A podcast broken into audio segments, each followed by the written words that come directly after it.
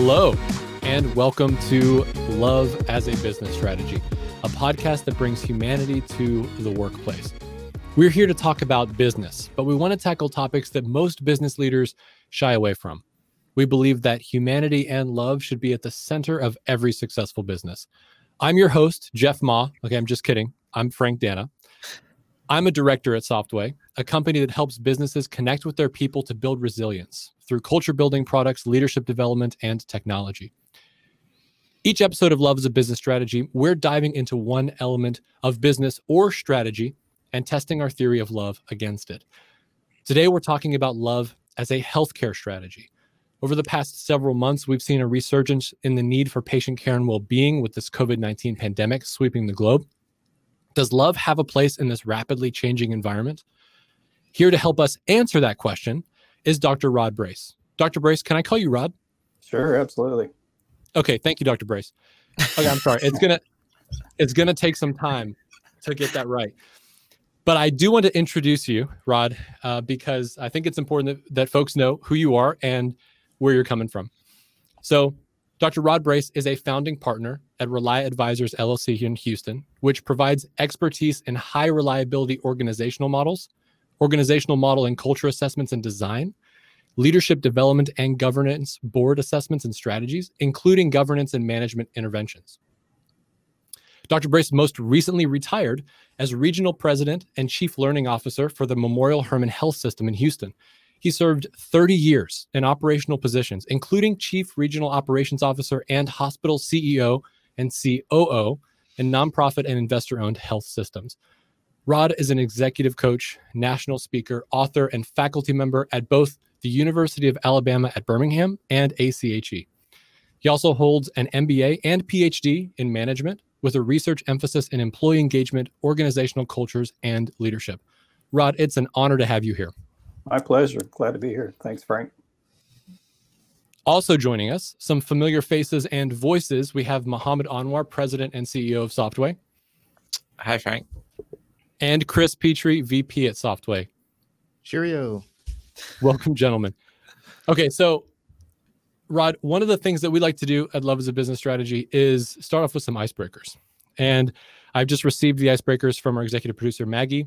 So I'd like to start with Chris. Chris, okay.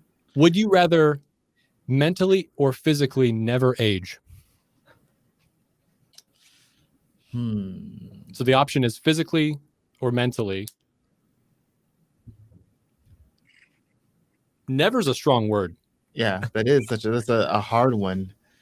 And it's like I guess physically age that when you're you're alive longer and you know mentally aging what does that mean really right like you know i feel like your brain is constantly hopefully developing and growing so it's not aging if it's developing right? So you would, so yeah. I would never i would never physically age so that my brain can continue to grow and you know wisdom can be acquired. Man that's good. I think you uh you answered that question very well. Okay um rod i'll go to you. Would you rather have a rewind button or a pause button on your life? Hmm, that's good. Uh rewind i think uh, i think pause would uh, leave you second guessing all the time and uh, you know start and stop many times a day but to rewind obviously there's things that we say from time to time or moves and decisions that we make that we'd like to redo. So I'll go with the rewind. Okay, excellent. Mohammed?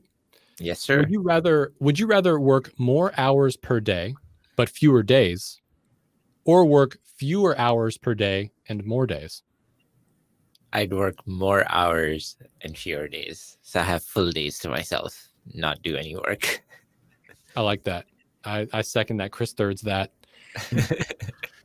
Fridays off, right? so okay, thank you guys for for for starting us out and having it was all it was all themed around time. I like that. That's actually pretty uh, an interesting theme. Thanks, Maggie, for those. So I want to get us started, Rod. I want to start off with you and and really kick things into high gear here.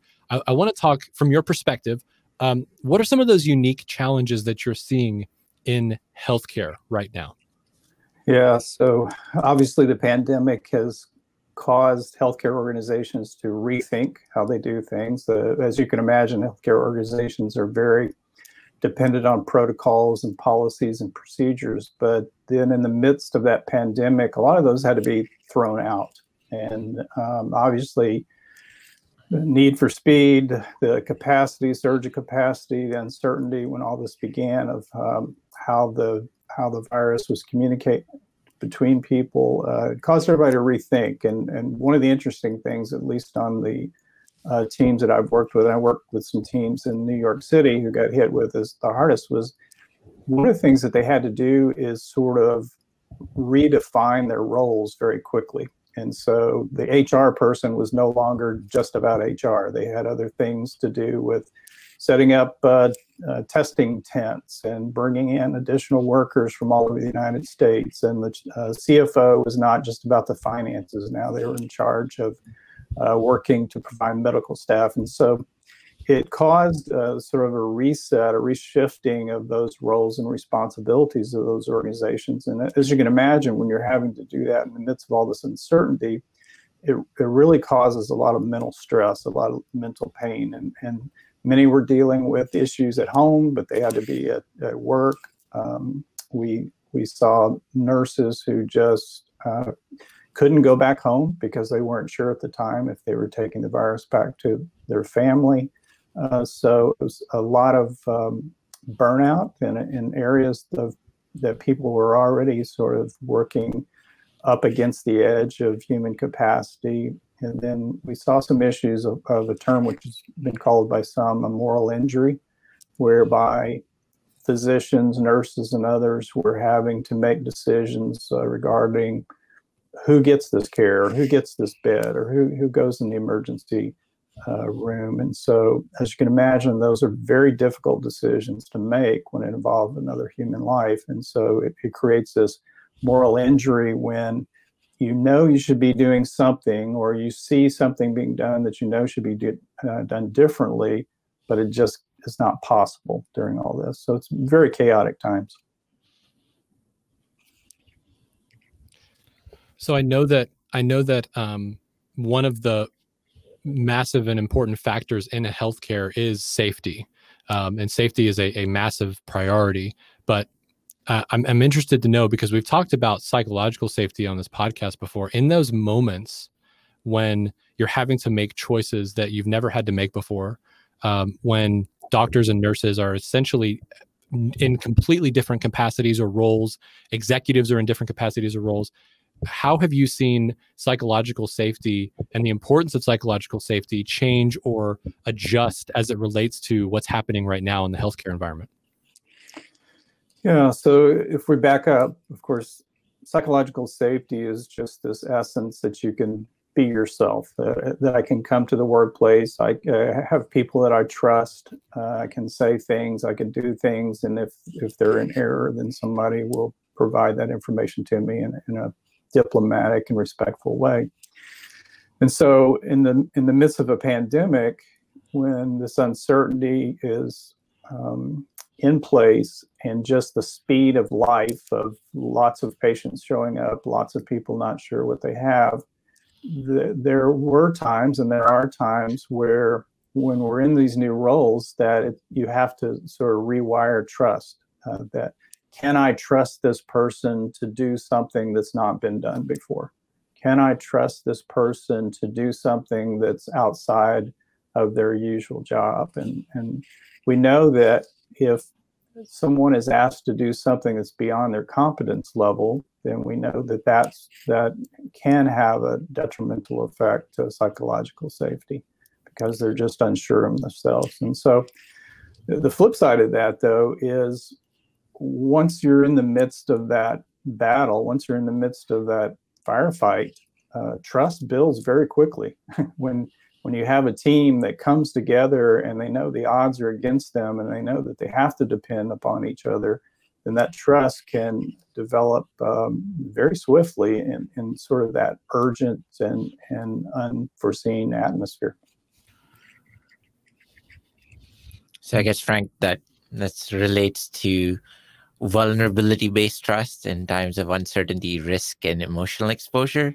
I would say yes. I think that that that that clearly articulates, you know, when you're in the midst of a crisis, your your able your capacity for forming bonds is increased uh, if you're open to building that trust. I, that's something that we talk about a lot here. Is the idea that trust is vulnerability based trust is is a collaboration of all three of those things, um, and it sounds like a lot of that has had to happen rapidly in the healthcare environment. Yeah, I mean, the, the old adage of never waste a crisis is always true, regardless of what industry you're in. And so this crisis has uh, had good things come out of it. You know, for one, there were sort of archaic organizational models in place that were Mhm. able to be streamlined very quickly, and people saw that we didn't need all those levels of decision making. It just give somebody the authority, and then let them go. And and so even at the organizational level, there's benefit, but also at, at the individual level, where I I learned something about myself, and I learned that the extent of which I can operate under pressure is greater than perhaps what I thought it was, and or I more clearly see from an empathetic point of view what somebody else is going through, and I I can help them in that, and so. Um, a crisis is always a great incubator for some improvement. Uh, that you know, obviously, the key is that uh, you can't implode. Uh, there, there are many healthcare organizations who didn't do so well through this. Uh, they, they tried to stay within traditional lines of thinking. They tried to um, uh, perhaps ignore some things that they should have seen early on. Uh, I think not just healthcare, but there are a lot of organizations who didn't really respond with a long-term view of the pandemic. They thought, well, perhaps it'll be a month or two, and therefore I'm going to put stopgap measures in place, but I'll go back to the way life was in two months. And you know, many months later, they've not been able to return to that, and now they're sort of behind behind the curveball on um, getting their organization up to pandemic and post-pandemic speed. That's really Right, I have a. Oh, sorry. No, you go ahead. Uh, no problem. I was going to ask. So you just mentioned that there's some health systems that did well compared to the others. Besides the long-term view or anticipation, what other factors do you think lead uh, or have led these hospital systems to be more successful than others? What are the characteristics of some healthcare system versus the others that led them to be successful during these crises? Yeah, so I, I think in any organization, but particularly in healthcare, it's going to come down to leadership and how re- leadership responds to that crisis. And so healthcare is no different than other organizations. If you have a leader at the head of the organization that uh, high on ego, high on control, command and control models, um, their bandwidth isn't big enough to uh, really take on the change necessary in, in a crisis. And so the, the narrowing of decisions happen. We try to stay in a traditional mode and it just can't respond. And so those systems that did very well had leaders at the top that uh, gave that power to others, that they empowered people to say, here's the end result. Here's the here's the outcome that we want. Go do it. Because frankly we, each of us have so many things to do that we can't micromanage that situation. And my belief micromanagement really comes from two things. Uh, one is you've either hired the wrong person and so you have to or you haven't trained them appropriately you have to just really give them detailed step to detailed step. Or the second thing and the one that applies to this situation is that your ego is so big that you won't let other people do the, the work. And so i think the health systems that sort of stalled throughout this had leadership in place that was not willing to give up uh, the control give the power to others to innovate. And because it was uh, uncharted territory. And I, I, think one of the things that I, I see a lot in my uh, coaching with my clients is that these leaders are held uh, to uh, higher levels of accountability. In other words, here's the annual plan, and here's what we want to achieve, and here's all the things you've got to do. But they're not given the authority to do that. And so, anytime there's a disconnect between accountability and authority, it, it, it's going to be a disaster. And so, I think those health systems that didn't fare so well during the pandemic, and some continue to this day, are those that have not been willing to push that authority down to the people that had that were providing um, the assignment to, the accountability to. That's interesting. Awesome. Thank you. So we've been talking about the pandemic a lot, um, and to me, that's been um, you know a huge component in the current or the modern healthcare conversation. But um, prior to the pandemic, there was a term that was being circulated that I came across, which was high re- high reliability. And you know, I think that that's still relevant today, and even the pandemic plays into high reliability. But I would love to hear your sort of explanation of what that is, and and you know, sort of describe you know what what conditions or what what's true of a high reliable culture, high reliability culture. Sure.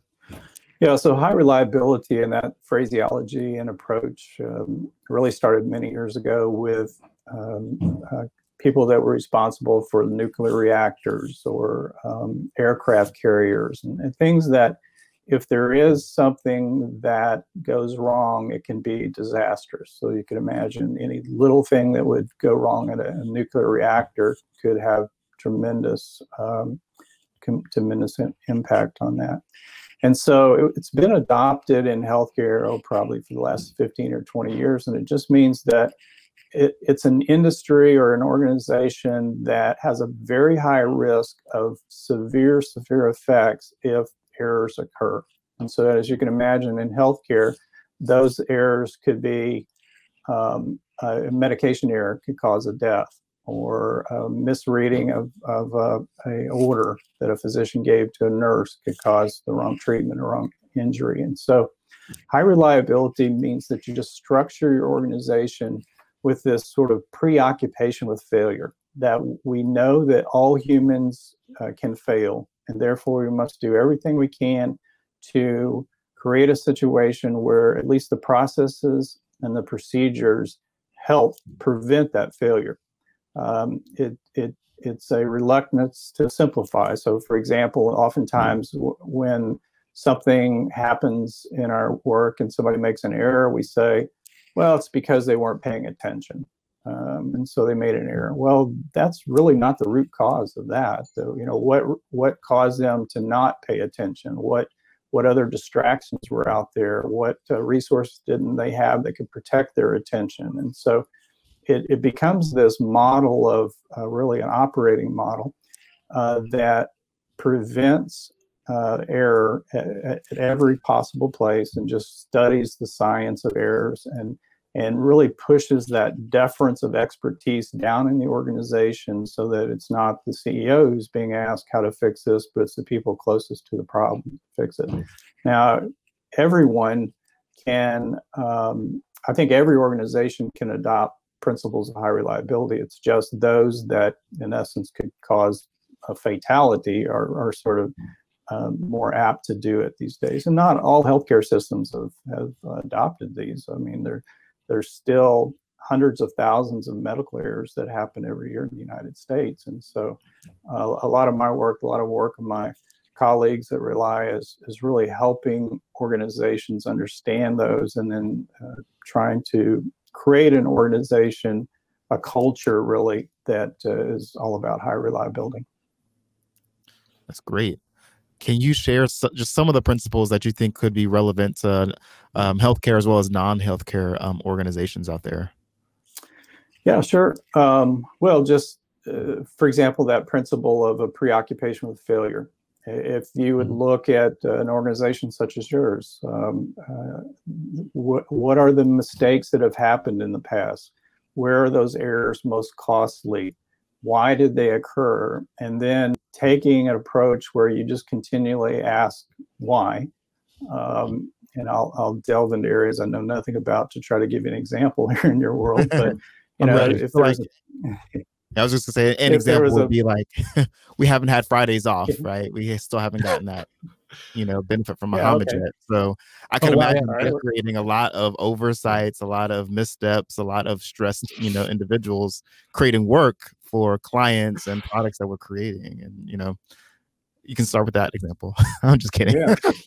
so I, I, guess there was uh, some meaningfulness behind Frank's question of Mohammed a while ago about working Maggie's Maggie's trying to do Inception over here. So like just, just for clarity, they've been yeah. trying to get a four day work week instead of a five day work week, and they want me to give Fridays off. So that's that's the whole story, Dr. Brace. okay.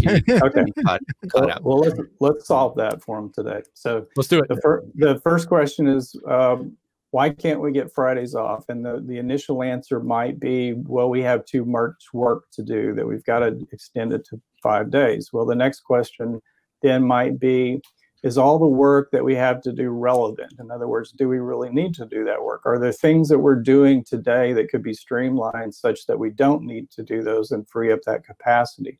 And then if their answer to that is yes, then we would go to what is it about our normal day, our normal five day work week that could be eliminated, that could be streamlined, that could be consolidated?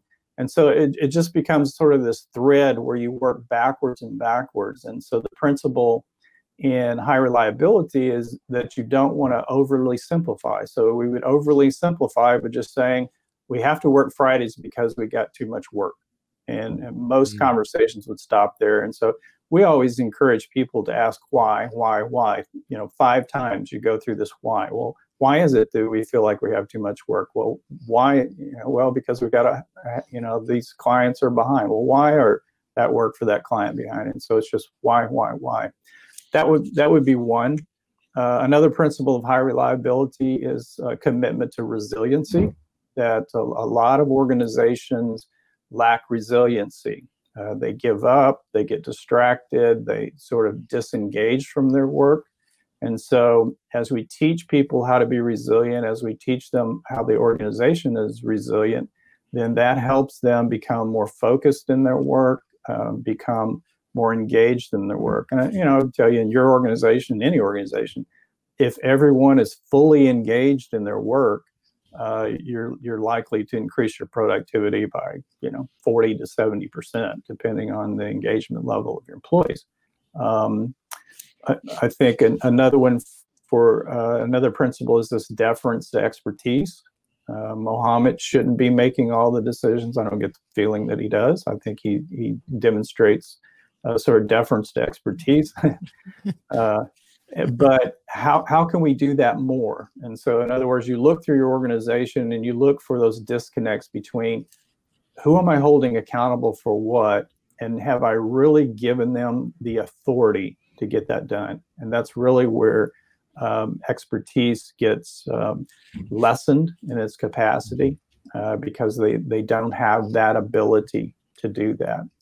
Uh, another principle is this idea of sensitivity to operations, and that just means that we don't work in silos. If something happens in this department, it's inter- this interdependence, it will have some effect on other people. And so through trusting and honest and open communication, we have the ability to be very sensitive to any little uh, flap of the, the, butterfly wing in Frank's department and how that might affect to Chris's department. And we have we have because if you if Chris improves his outcomes, his safety, his quality in his, area, but it's at the expense of Frank's area, uh, then we've not really increased the overall um, level of quality and safety. So I have a question regarding this high reliability systems. I know that you can institute technology, process, and the people side, the three components of building a full system. Where would you put the most weight on people, process, or technology in terms of building in a high reliability environment? Yeah, so um, a great question. Uh, but it, it's it's sort of a trick question. Uh, I, I, think the answer is you you can't, and and here's the reason. So one of the principles of high reliability is that zero harm is a core value of the organization, and so zero harm would mean zero harm to the patient, zero harm to the employee, zero harm to the community, zero harm to the leaders. And so, if any of those three, people, processes, or technology is causing some harm. In other words, you say, I'm going to put more emphasis here at the detriment of the other two, then there is an element of harm there.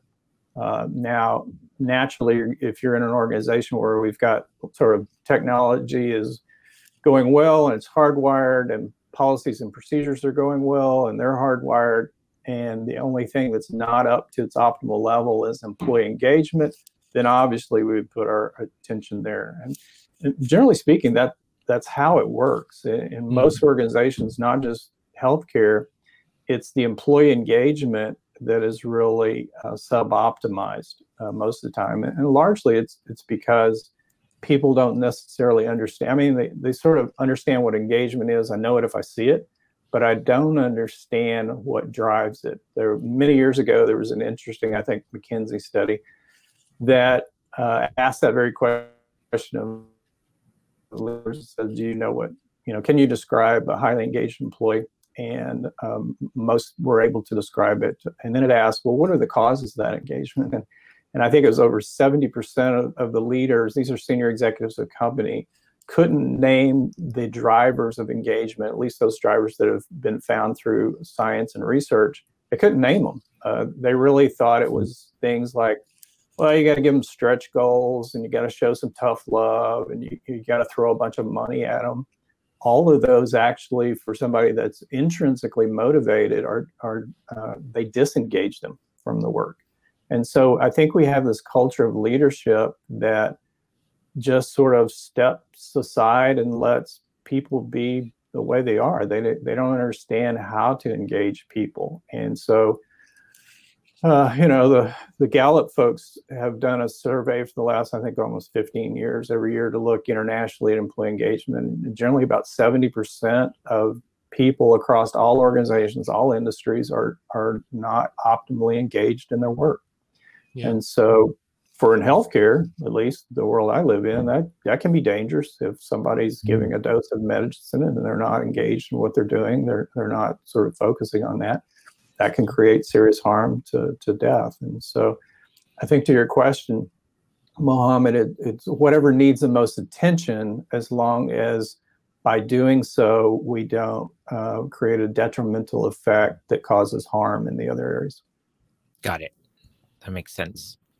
I I do think though that process and technology you have a little bit more control because you know you can design technology to work a certain way and you know it's going to operate that way 99.9% of the time. And uh, and you know processes can be defined the same way and have technology work around the process or work within the confines of it. But people on the other hand it's the largest variation, like the variable, right? Like eh, one day the same person might be fully engaged the next day because of something that may have happened in their home or their personal life impacts their engagement level as at work as well. So um, yeah, I, I, I agree with you. I think it, it, you definitely don't want to harm any one of those, but the one that I think has the most chances of having fluctuations and you know the engagement level versus you know optimizing that part of the system that's the hardest one that's the trickiest one. Yeah you're absolutely right. I mean I, I think one of the mistakes that we make in terms of implementation of a strategy or project whatever it might be is that we assume that all implementers are the same and yeah. they operate at the same level every day. And and they don't. They they obviously don't. And and so we have to at least create an environment in which they can flourish in that. We, we, we're not able to make people be engaged. Uh, they have to choose to be engaged, but we can create a culture and an environment in which it's easier to be engaged. Sure. Now, I actually wanted to ask a little bit about that. The idea that, you know, a high reliability organization is operating, and we've talked about a lot of the principles that you mentioned. Um, but I, I want to know a little bit more about like how that actually manifests in the doctors and the nurses and the patient care as a result of building these high reliability organizations. What have you seen in your experience when organizations and healthcare organizations were able to start implementing this type of approach? Um, and how has that trickled down to the doctors, the nurses, and the patients? Yeah, so it it it um, the concept, the philosophy can, I guess you could say, trickle down, but the, the implementation of it has to really start from the nurses and physicians and people doing the work. And I, and I, I think the in the broadest concept, it is we know that healthcare is very complex and there are lots of moving parts to it, and therefore we must assume that there are going to be failures. Hmm. And we make that assumption, then how do we put in place mechanisms for us to identify those and then fix what the, the true source is that why, why, why, why. And the best way to do that is create a culture where people uh, feel safe in bringing forward uh, what we call near misses. I, I, almost made a mistake or almost made an error or um, safety issues. And they raise their hand and they say, This happened let's talk about how it happened and how we can prevent it. Now, easier said than done because you have people who are fearful of being judged that I'm a bad nurse, I'm a bad physician. If I bring up that I made a mistake, uh, you have uh, sort of the pol- politics of relationships that, well, you know, somebody, somebody else is going to get upset if I tell them their policy or procedure is not working. And so once all the human messiness gets in that, it tends to not happen. Very busy people don't necessarily want to take the time out to sort of record what happened or almost happened. And so it, it's the job of a high reliability culture to make sure that you create an environment in which that happens as, as the starting point. And it, it usually occurs in what in high reliability we call a just culture. And a just culture just means that there's trust uh, and honest communication such that people will bring those forward. And there's uh, there's not going to be a punitive reaction uh, when the nurse makes an error in an, in an injectable. There's not going to be a punitive reaction that says, "Well, you're a bad nurse, you're fired." And frankly, that happens a lot uh, mm. throughout uh, a lot of cultures. But the high reliability cultures would say, well, let's stop. Let, let's talk about why that happened. Um, well, the nurse was distracted. Well, why they were distracted? Well, they were short a couple nurses on their floor today, and so they were working shorthanded. Um, or the the injectable for the drug that she was supposed to, or he was she or he was supposed to put uh, inject into the patient looks very much like another drug that they actually chose by error and so it's in the in the place that we store those drugs. Um, uh, nowadays we use technology so that there's sort of the barcodes where you barcode the patient and then barcode the medicine, and it'll tell you if that. But but still, things happen. I, I had an instance where a pediatric nurse was um, giving a pretty routine in, uh, injection to a newborn, and she happened to pick up the vial and it just looked different to her. And even though, as, as we went back and we investigated it, what we found was it, even though it had the right label on it, it was mislabeled at the manufacturer. Oh, and wow. it was actually it was actually something that would have been uh, probably fatal to this child. But all the processes are in place, all the things are there, but it was that intuition, it was that high, highly engaged eye of that uh, very seasoned nurse who said, yeah, "This this doesn't look right. Let me let me just stop, just stop and try to figure out what's going on." And, and so, the high reliability organizations are very good at creating those cultures where every day we're solving new problems. Every day we're finding ways that a, a matter of safety uh, could have could have been suboptimized. Uh, every day they're trying to talk to the people at the bedside and say, well, what what created distractions for you today? What created barriers? What created um, a sense of urgency that was perhaps beyond your capacity? What areas of training do you need? Where are you not feeling competent in that? Um, and so it's it's really more so of a culture. Obviously there there are lots of ways that you can organize around committees to do the research and the, and the investigation training protocols but it really comes down to having a just culture where the, there, there's nothing punitive about saying I made a mistake, unless uh, that person willfully disregarded the rules, willfully went against the protocols that we have. And so a just culture is not necessarily a blameless culture. It just means that uh, that somebody had to really break every rule to try to do it their own way, which caused harm to somebody. So how do you how do you get people even in that scenario? I could see asking questions like, "So why did this happen?" and "Why do you think this could have been, you know, the reason?" and so forth. Um, I'm just trying to empathize uh, with maybe the nurses being asked those questions. Would that be intimidating and cause fear? why why would a nurse be open to responding to those questions with honesty and like what what have you experienced and what are, what are some of the strategies or tactics that are used to still get to the bottom of those questions without causing fear?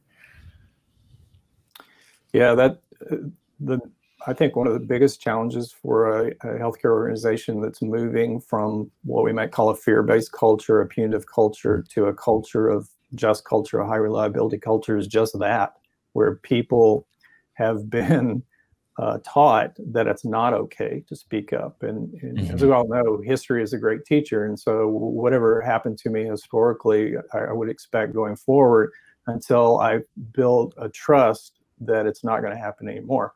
And it's that bridge of trust that's very hard to cross. And so, in our experience, it, it basically is you just do it you know, you, you, you just find opportunities to demonstrate that we're not going to be punitive in our hmm. review of these.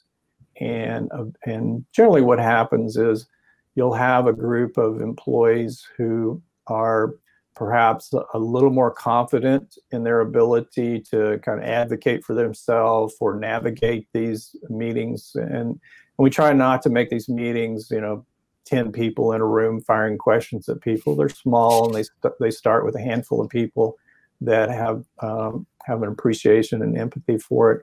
And so you generally will have the, the uh, people that will come forward and test the new, the new structure. And once the other colleagues see that it went well for them and they can mm-hmm. encourage other people, then uh, it, it's kind of snowballs. But it's, uh, it's very hard, particularly when a mistake was made by a person, and particularly if it's a professional such as a nurse or physician that you know licenses are involved or staff privileges are involved, it's it's difficult for them to do that. And so once they do it, uh, then we celebrate that.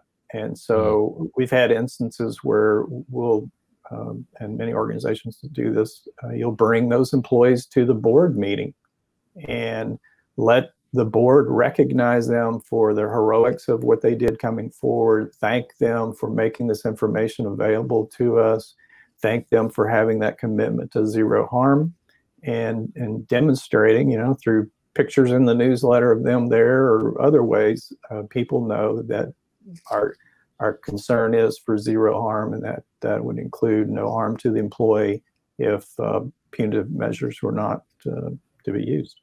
Wow. I, I definitely see that it's it, it does require quite a bit of courage and vulnerability from the employee standpoint to be able to say, hey, you know, I, I, I made a mistake or I was about to make a mistake. That that definitely takes a lot of courage.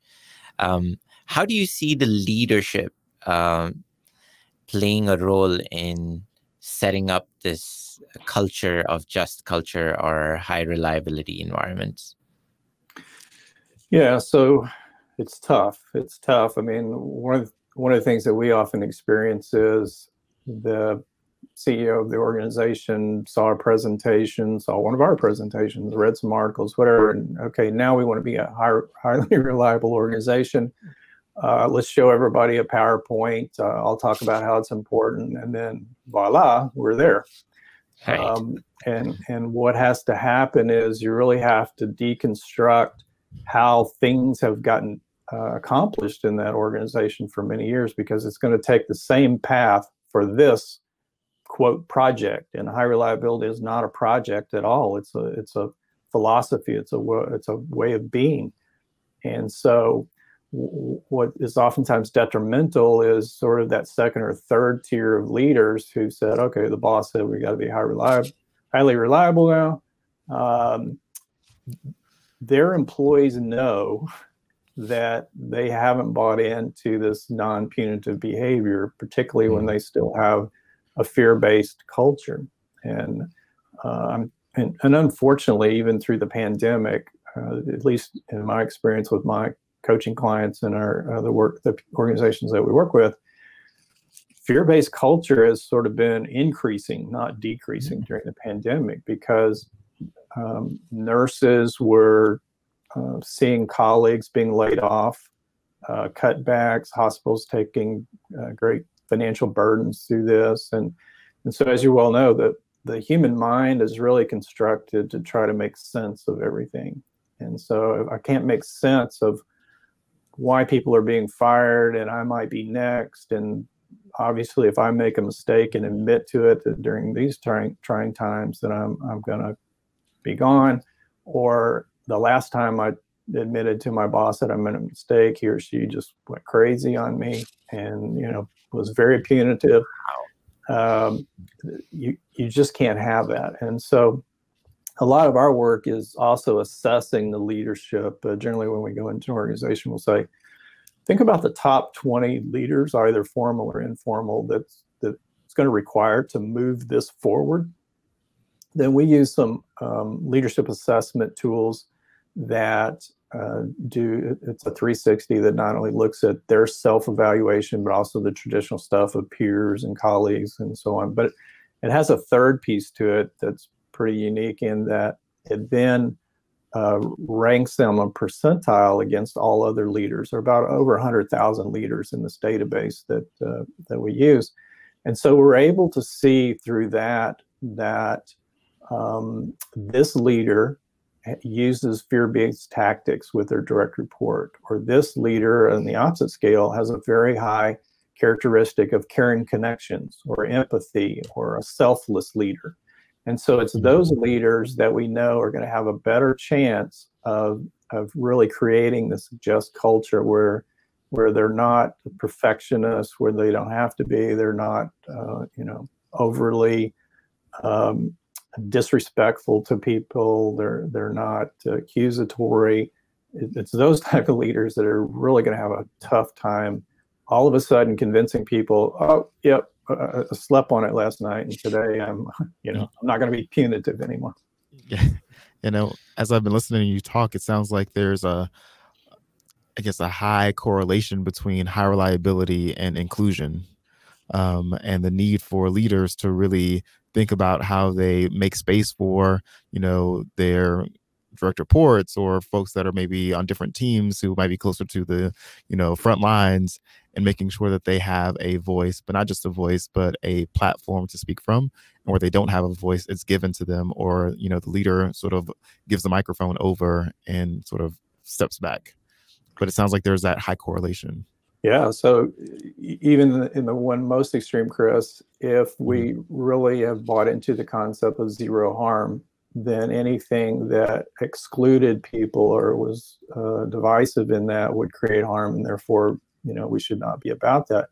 But then on the other, the other more positive scale of that, a, a, a broad set of backgrounds and thoughts and uh, abilities to manage innovation those are very beneficial to a, a culture of high reliability because every day in healthcare there's some introduction of a, of a new disease or a new technology or a new government policy. And so the more minds that we can bring around that that have different perspectives to do that the better we're going to be prepared to uh, crack the code on those complexities. And so absolutely a just culture is built on justice and and justice really has to be equally applied.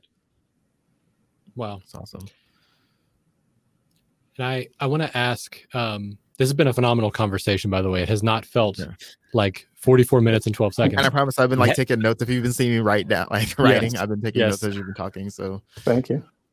And I, I, wanted to I wanted to ask quickly before um, before we let you go. I wanted to learn a little bit more about how you got started down this style of of management and, and leadership. Uh, what what inspired you to move in this direction, and what continues to inspire you today to continue to move this forward for organizations interested in moving into high reliability? Yeah, so um, you know there there have been a lot of things, but probably the most um, impactful to me is when I was uh, early on, many years ago, as a hospital CEO. Um, first hospital I'd ever had. I'd, I'd been on the job a, a couple weeks. And uh, one afternoon, our chief nurse officer came to me and, and she said, Rod, I need to share with you that we've had a mer- medical error and um, a nurse gave the wrong medication. And uh, unfortunately, it uh, led to the death of this uh, gentleman in his early 40s. And it's our practice here at the hospital that we would meet with the family. Uh, that nurse that created there uh, uh, is welcome to join us if she wants. Uh, it's not not an obligation on her part. And so I've set that meeting up for this afternoon, and we're going to meet with this gentleman's wife. And um, I said, oh, "Yeah, okay, I'll you know I'll be there." She said, "I'll I'll sort of lead the conversation."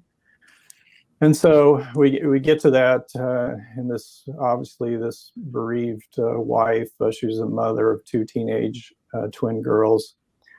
Um, the nurse chose to come to the meeting, and she obviously was in tears and explained how she had been in a hurry, and she this was before barcoding and all that had uh, picked up the wrong medication and gave it to this uh, gentleman.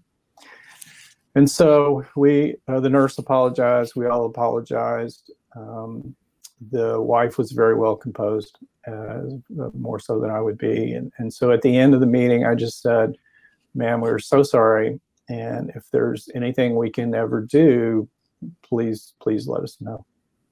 And to her credit, she said, um, "Rod, I appreciate that. I, I, I don't think there's anything you can do today. We just we just need to sort of come together as a family. But maybe in weeks to come, if we could just talk about what happened and maybe there's some things that we could do that I could give you some pointers on that uh, this would prevent this for somebody else. I said, super, absolutely. Frankly, I was ready for the meeting to be over. It was just one of the hardest meetings I'd ever had as a new CEO. Many weeks went by, and I frankly had forgotten about it. My secretary uh, came to my door one day and she said, uh, Miss Miss So and So wanted to take you up on your offer to chat. And I didn't. The name didn't quite click with me. And she said, "You, you recall it's the uh, the wife of the gentleman that passed from the medical error, um, mother of two twin teenage girls." And I said, "Oh yes, absolutely. Just you know, ask her what time is best, have her come on by, I'll clear my schedule. And she she said, well, I talked to her and she said, uh, as you can imagine, she really didn't want to come back to the hospital. Sort of bad memories there. And she asked, would would you be willing to meet her for lunch? And I said, absolutely. Um, forgot about it again. Two weeks later, I'm looking at my calendar that morning to see what I have, and I see I have lunch with this lady. And frankly, a little apprehension uh, came into play that we're, you know, we're going to be out at a restaurant. Is she just, you know, going to lose it? Is she going to yell at me? I, you know, but I committed to doing it, so I went. So I showed up to lunch and sat down at the table with her. She was already there, and we, you know, exchanged some pleasantries. And and she said. Um, I really appreciate you meeting with me. I, I think there are some things that I saw during our stay that I, I can help with, um, you know, reducing the the load on the nurses of confusion. But before I do that, I, would just like to show you something. And so she reached down beside her at the table in a little tote bag, and she pulls out and sits on the table uh, a photo album and she starts to flip through those photos. So here's here's me and my husband as we met in college, and here's where we at our wedding. Uh, here's the birth of our twins.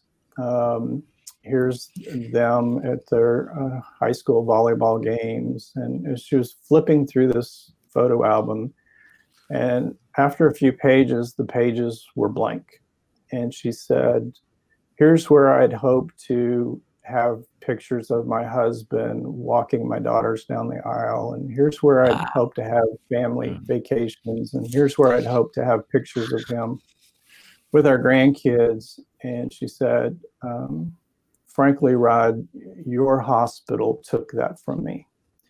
And I'd use the phrase, you know, my hospital, but I'd never heard it in that sense of your hospital, you, Rod, your or- obligation uh, to the patients that we have. And, I, and so that was the one that sort of set for me sort of my obligation to my employees and, and obviously the nurse that created this error wanted to quit, wanted to leave nursing. We talked her out of it. We made sure that we doubled down on nursing competence training. We brought in quality director. We, and, and so that really personalized it for me.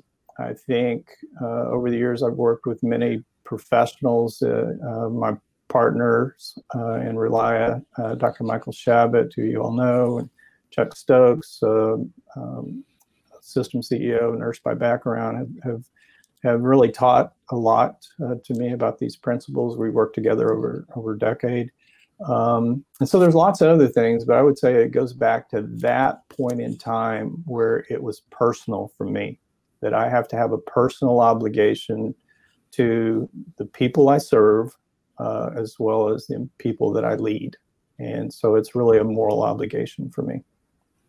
Wow. Dr. Brace, that was uh, a very, very touching story, but also a very strong, you know, personal case for change that you shared with us that I think is is going to leave us thinking about this for a while. Uh, really, really appreciate you sharing that. Um, thank you. Happy to be here. I appreciate the opportunity to chat with you all. Yeah. and and I and I wanted to say I think um, this is maybe a good place to close it, uh, but I I wanted to say thank you again because your story is is um, is extremely helpful on multiple fronts. Number one, I think there's plenty that any person in business can take away from the the approach that you're taking, um, and really the the passionate commitment you have to helping organizations change and begin and begin to thrive, right? Um, in this space where you have you're you're moving from fear based to just you're talking about ca- caring connections and selflessness people being non-accusatory creating teams that are willing to share when they're making mistakes you know all of those elements at softway we translate those to love and Yeah. and I, I see i see such a deep rooted connection in the way that you approach helping leaders recognize the opportunity and what it can mean for them helping you know nurses and and and all of these different individuals all across the spectrum see how care for one another actually translates to better performance and more reliability um, and i think there's plenty of lessons people can take from this conversation as to how they approach their own business Yeah, I totally agree that uh, you use the term love. I use the term endearment. I think the goal of an of a leader is to have their employees endeared to their leadership, this deep affection, and I really summarize that uh, that all people want to be cared for and they want to make a difference. And so it's up to that leader to really figure out how do you care for them, how do you make sure that they make a difference in life, and when you do, people will be endeared to you and you will naturally be endeared to them. that's amazing, Amazing. yeah. Yeah. That's awesome. Rod, I, I thank you again so much for taking the time to speak with us. This has been a phenomenal conversation. And I just, from everyone here, thank you for your time. I, I do want to talk about um, Love as a Business Strategy. We are posting new episodes every Tuesday. Is there a business topic that you would like us to cover, you, the listener? Uh, let us know. You can let us know by going to our website, softway.com slash labs, L A A B S. And if you like what you heard today, please it does help to leave us a five star review and subscribe on uh, subscribe on Apple, Spotify, Anchor. It would mean a lot to us. So again, Dr. Rod, thank you so much for the time. Uh, we really appreciate it. It was it was a wonderful conversation. And for our listeners, we'll see you next week.